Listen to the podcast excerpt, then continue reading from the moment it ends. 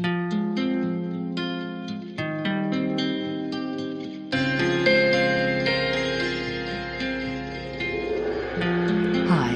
this is Margot McCallum. Welcome to Podcast 2, Series 2 of Narcissistic Sociopath. Why me, of all the fish in the sea? The Narcissistic Sociopath's Victim Profile. Okay, so you're doing your research online to figure out what the hell just happened to you. You'll find theories of narcissistic abuse that include you being codependent and you having weak boundaries. This victim blaming rhetoric and the theories about codependents being narcissist magnets may be fair and reasonable in some cases, but how about you contemplate that a bit later in your recovery, when you've worked through the shame of blaming yourself for everything? Let's sprinkle some water on the fire of this debate and emphasize that narcopaths have an extraordinary capacity for riding roughshod over other people's boundaries and using persuasive or manipulative coercion that creates dependency and codependency in their intimate others. This might have been the only relationship in your life where you ended up codependent with annihilated boundaries. So please shift your focus to other things, including your finer qualities that attracted the predator. This evidence is out there in the case studies and not only my clinical opinion. On the whole, narcopaths prey on the kindest, most loyal, and generous people. They prey on innocence. You're not to blame. Narcopaths choose victims who have something they want sexual allure, a place to live, money, resources, contacts are highly trusting or innocent, perhaps overly trusting and naive, tend to look for the good in people, are quick to forgive, are highly invested in relationships with friends, colleagues, family, loyal to the people around them, are vulnerable to manipulation due to depression, anxiety, low self esteem, lack of confidence, social isolation, or trauma. According to Rhonda Freeman, PhD, a neuropsychologist in Huffington Post, the narcissistic sociopath viewpoint is this kindness equals weakness, trust invites control, empathy beckons manipulation, vulnerabilities urge exploitation, gentleness invites domination. It is possible, nay probable, that you are what the shrinks call other referencing. That is, you've somehow grown up to put everybody else's needs before your own. Or put another way, somehow you've come to believe that if everyone around you is happy and satisfied, that you will become happy and satisfied too you find that you cannot rest until everyone around you is comfortable. In so doing, you also have a tendency to ignore your own well being in the service of others. You can reach burnout again and again, and as soon as you regain some energy, you spend it on sorting things out for the people around you again. No, not every woman is like that. It's not just a woman thing. But, in many cultures, this kind of self sacrifice is considered virtuous and aspirational. It's not the desire to be of service that's a problem. It's the failure to recognize when we are being taken advantage of. The other referencing person may also have underdeveloped internal referencing. That is, they have underdeveloped abilities to self soothe, self regulate, self reference.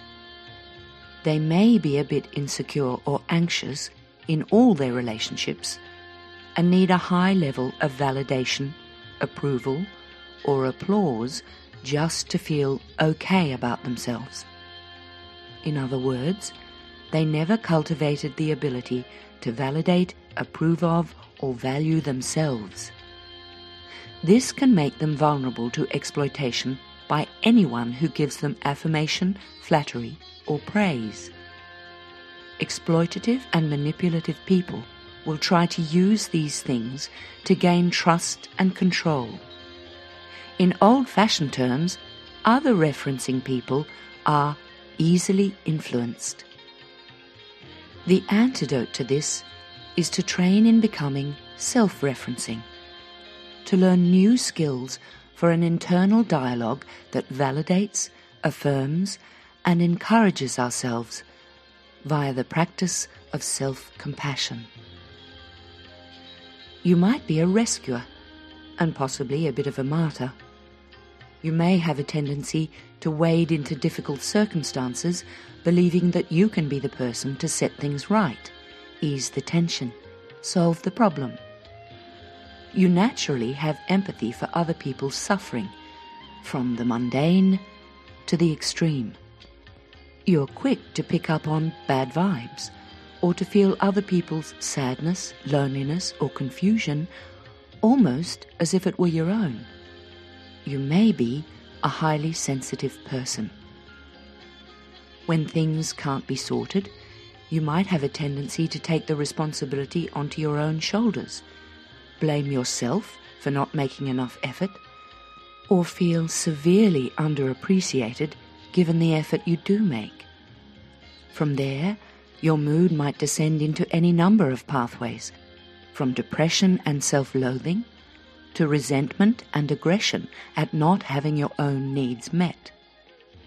This might lead to maladaptive behaviors like boozing, spending, or obsessive Facebooking for escape, or dieting, exercising, Botoxing, or eating disorders as self punishment. These behaviors are subtle responses to threat, so don't beat yourself up again for being selfish. That just feeds right back into the never ending loop of the other referencing person.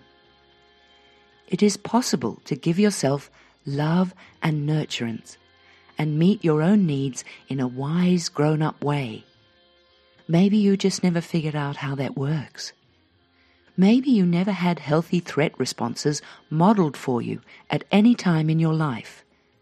So now is the time to cultivate them.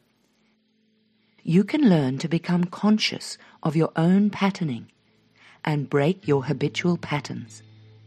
You can move from self deception to self awareness with a new outlook of curious investigation wrapped up in generous doses of loving kindness towards yourself. According to Robert Trivers in his book Deceit and Self Deceit, socially, a potential cost of self deception is greater manipulation and deception by others. If you're unconscious of your actions and others are conscious, they may manipulate your behavior without you being aware of it. You may have a deeply entrenched belief that everybody is good on the inside. You may have always been quick to forgive, turn the other cheek when you witness bad behavior. You give people the benefit of the doubt again and again and again to the point of finding yourself exploited, walked over, used as a doormat, a receptacle for everybody else's blame. You might never have learned how to stop this repeated experience unfolding and wonder what it is that causes it to happen and what you can change about yourself to stop it happening over and over in many different contexts. You might have a very deep need to be liked. Sure, doesn't everybody?